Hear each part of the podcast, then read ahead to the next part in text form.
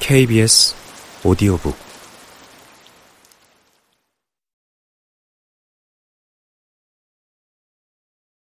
끝내주는 인생 이따금 다른 일로 돈을 버는 상상을 한다. 지금은 전업작가지만 몇 년 전에는 아니었다.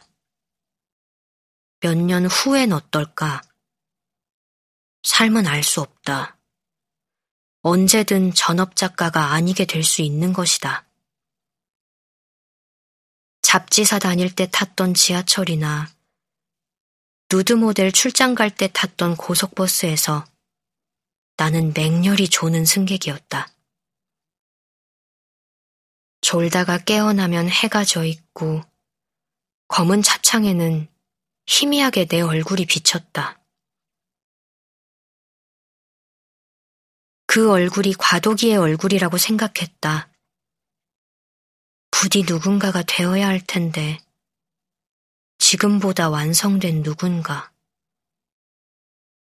그러나 아직은 아닌 나의 얼굴. 만약 전업작가가 된다면 나는 나를 덜 걱정할 것 같았다. 이젠 그것이 결코 완성이 아니란 걸 안다. 길고 긴 여정의 시작을 의미할 뿐이다. 이 돈벌이는 실력과 운이 따를 때 유지되는 한시적인 상태에 가깝다. 해마다 감소하는 종이책 판매량에 대해 두런두런 이야기하는 출판계 동료들의 목소리를 들으며 생각에 잠긴다. 독자가 줄어든다면 언제든 새로운 일을 찾아야 한다. 첫 번째로 떠올린 직업은 매일 답장 대리인이다. 지난 10년 동안 수필도 칼럼도 인터뷰도 아닌 메일 답장을 가장 많이 썼다. 이메일로 하는 협상과 설득, 그리고 거절은 나에게 가장 익숙한 장르다. 이 일은 분명 어떤 전문성을 필요로 한다. 답장해야 할 이메일 앞에서 한숨을 쉬는 누군가가 의뢰한다면 나는 신속하게 작업에 착수할 계획이다. 사정을 자세히 들어본 뒤 최선의 문장을 준비하는 것이다.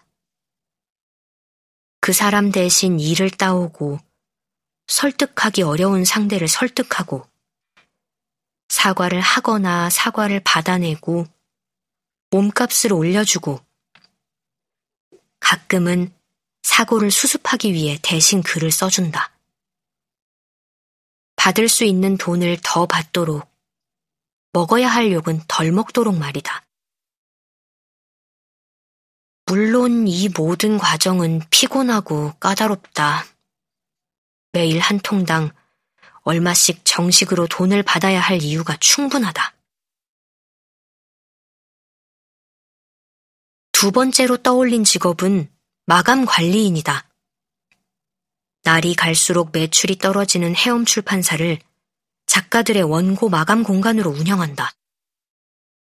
데드라인을 잘 지키는 작가는 이곳에 올 필요가 없겠지만 불행히도 그렇지 않은 작가가 훨씬 많다.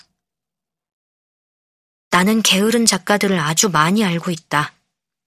이들은 마감이 코앞에 닥치기 전까지는 딴짓을 한다.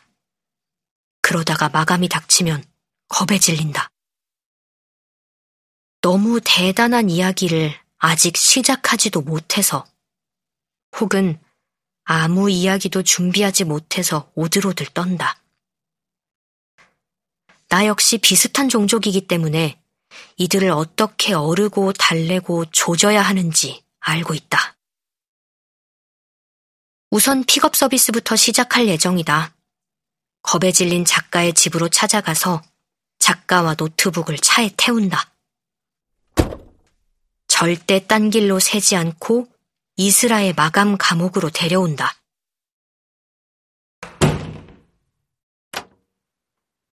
적당히 긴장감이 감도는 책상과 의자에 작가를 앉힌다. 오늘 써야 할 주제와 분량, 그리고 남은 시간을 체크한다. 사실 그는 이미 늦었다. 하지만 이미 늦었는데도 더 늦는 작가가 수두룩하다는 것을 잊어서는 안 된다. 마감 관리인으로서 내가 할 일은 그들이 더 늦지 않도록 너무 늦어버린 나머지 편집자로부터 신뢰를 완전히 잃고 다음 청탁 후보에서 제외되지 않도록 돕는 것이다. 나를 찾아온 이상 작가는 글을 완성하기 전까지 이곳을 빠져나갈 수 없다. 작가에게 입 다물고 글을 쓰게 시킨 뒤 그에게 차와 간식을 내어준다. 지나치게 배부른 탄수화물은 금물이다. 적당한 카페인이 함유된 차와 다양한 담배 종류, 그리고 재떨이를 가져다 주는 게 좋겠다. 이곳은 아름답고 풍족한 공간이지만 그렇다고 감옥이 아닌 것은 아니다. 작가가 혹시나 SNS에 접속하지 않도록 감시하며 한 시간에 한 번씩 원고 진척 상황을 묻는다. 잘 쓰고 있다면 그냥 두고 못 쓰고 있다면 얼마나 잘 쓸 수 있는지를 상기시켜줘야 한다. 작가였던 사람만이 제공 가능한 용기와 영감을 한껏 불어넣는다. 그래도 정신을 못 차린다면 일러줄 것이다.